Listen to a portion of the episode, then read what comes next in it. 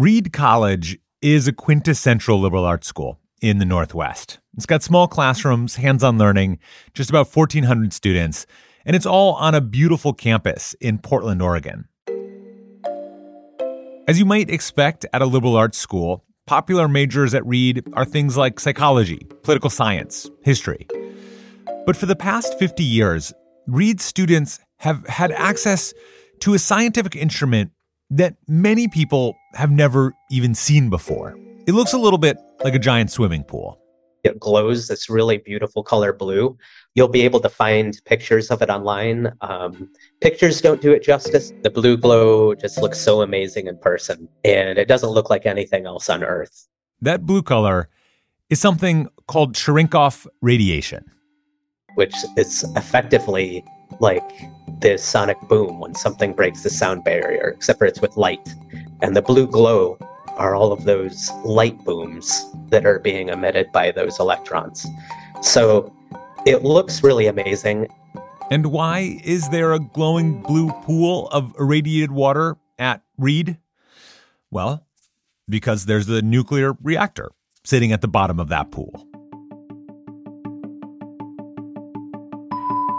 I'm Dylan Thuras, and this is Atlas Obscura, celebration of the world's strange, incredible, and wondrous places. Today, we're going to the world's only nuclear reactor operated by liberal arts undergraduates. And we're going to find out what happens when you go in the deep. More after this.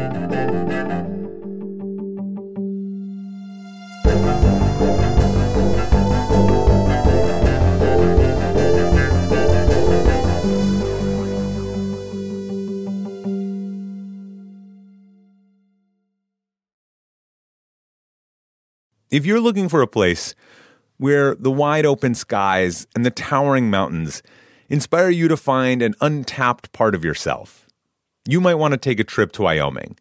It's a place where bold, curious spirits forge their own way on all types of adventures. There is no shortage of iconic, expansive landscapes out there.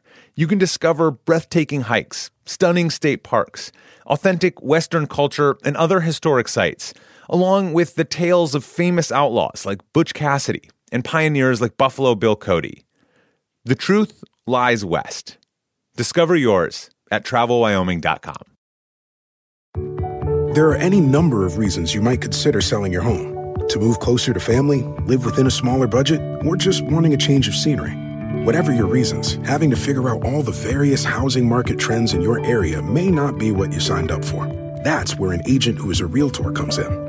Realtors have the expertise to help you find the right price and navigate the process to sell your home in a way that's right for you. That's who we are. Realtors are members of the National Association of Realtors.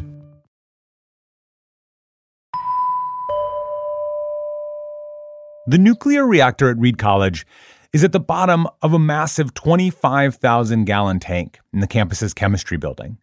The reactor itself, though, is only about the size of a washing machine and it's run by 45 employees, 43 of which are students at the college, and two of which are full time employees. One of whom is this guy. My name's Jerry Newhouse. I'm the director of the re- research reactor.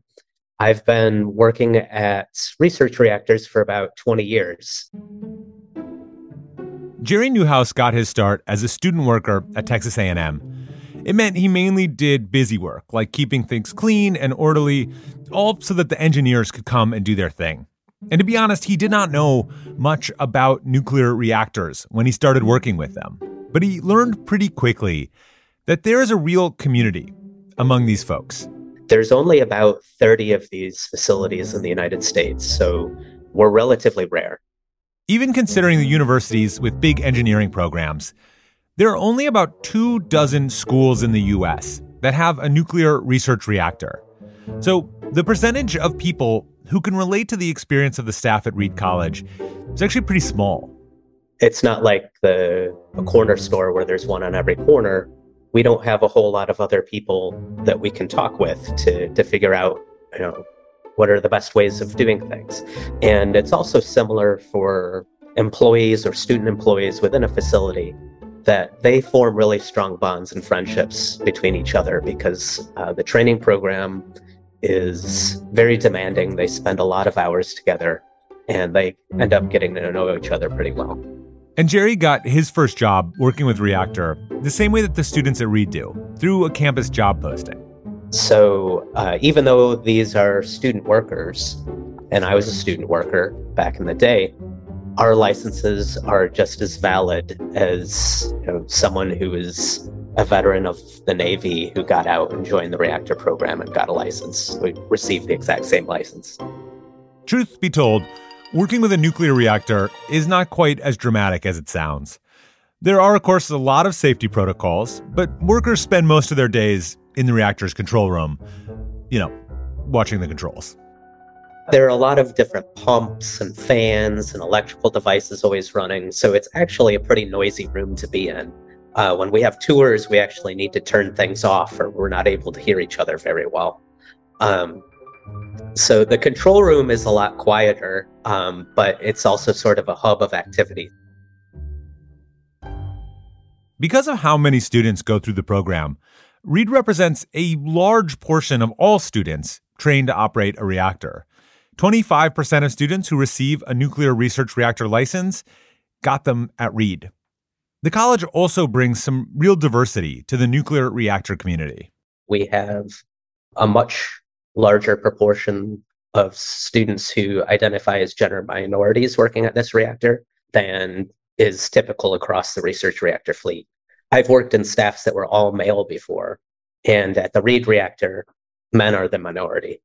So it's something that we're really proud of that uh, you know we have such a great diversity among our reactor operators, and it's something that I think that we are doing really well. By one count, the Reed Research Reactor has licensed more female reactor operators than all the other research reactors in the world combined. The other thing that makes this also unusual is that Reed College is not some top engineering school. In fact, it doesn't offer engineering as a major. That means that the students operating this nuclear reactor are studying history and biology and art and theater. We're able to see things in a different way and develop procedures that might be different than if we were just a monolithic group of engineers. And also, it gives people who are going out into different parts of society this experience of having worked with a reactor and having a good experience with it. And it lets them share that information with people that would never have that first or secondhand information before.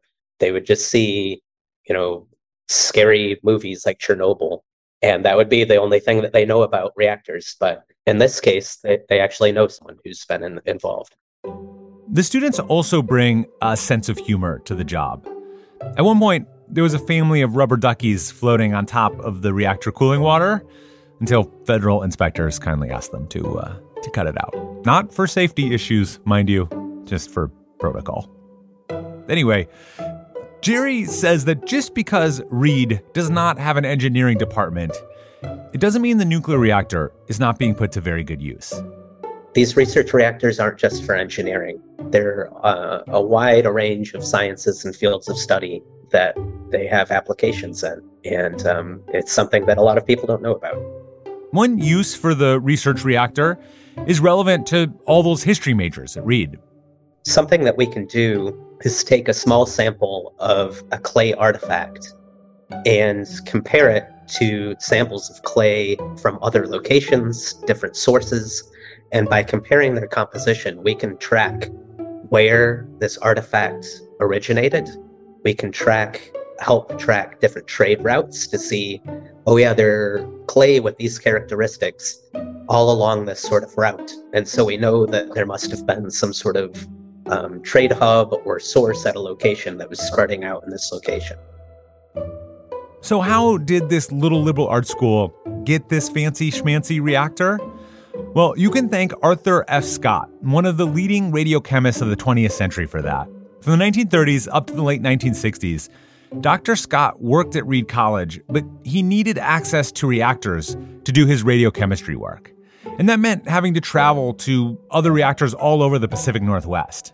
And finally, he just got fed up. He got to the point where it was really prohibitive to have to go out to these other schools that already had reactors to get the materials that he needed for his research and to support his teaching.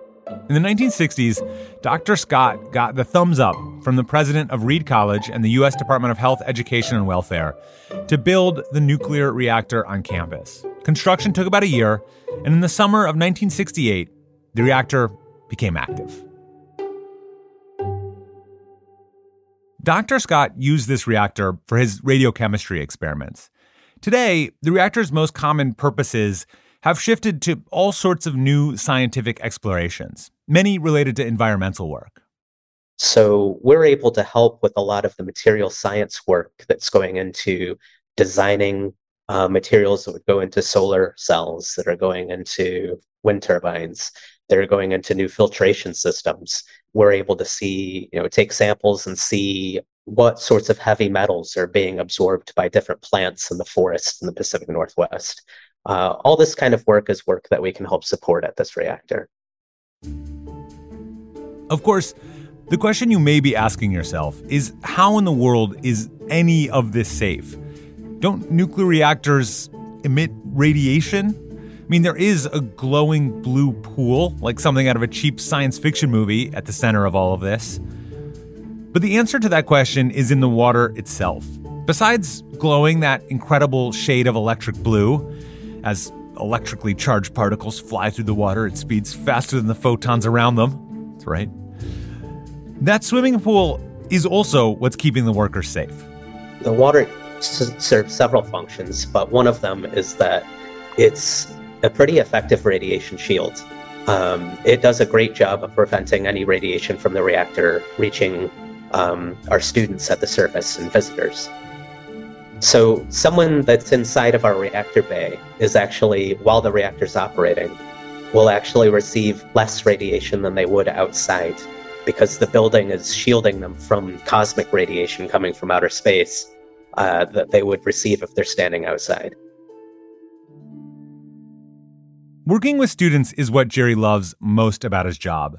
At other reactor facilities, undergraduates don't always have access to the reactors, much less non engineering students. That's just not the case at Reed College. At a lot of schools, undergraduates, if they're allowed to participate at all, they're given the job of washing the test tubes.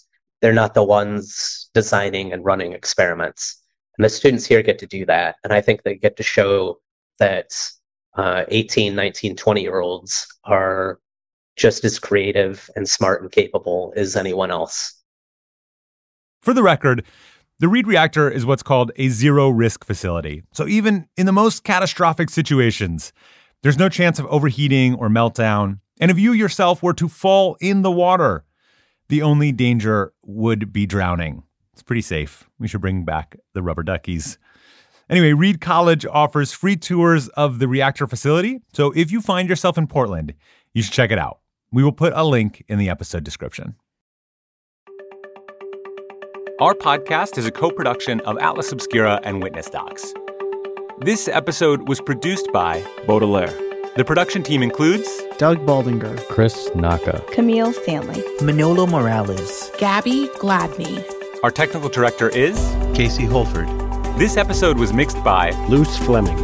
If you want to learn more, be sure to visit atlasobscura.com. There is a link in the episode description. And our theme and end credit music is by Sam Tyndall. I'm Dylan Thuras, wishing you all the wonder in the world. I will see you next time.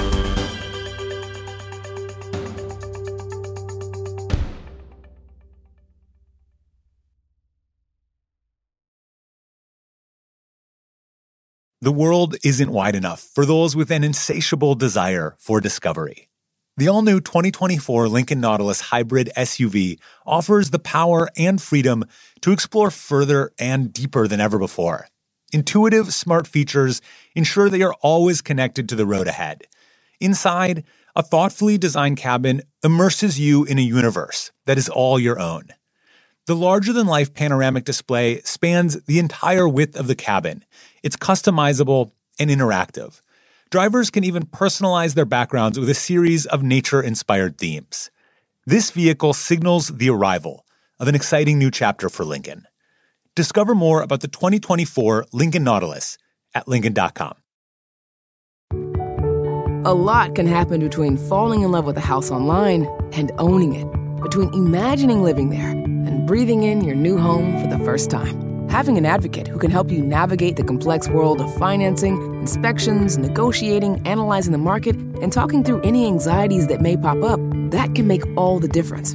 That's what the expertise of a Realtor can do for you. Realtors are members of the National Association of Realtors and bound by a code of ethics, because that's who we are.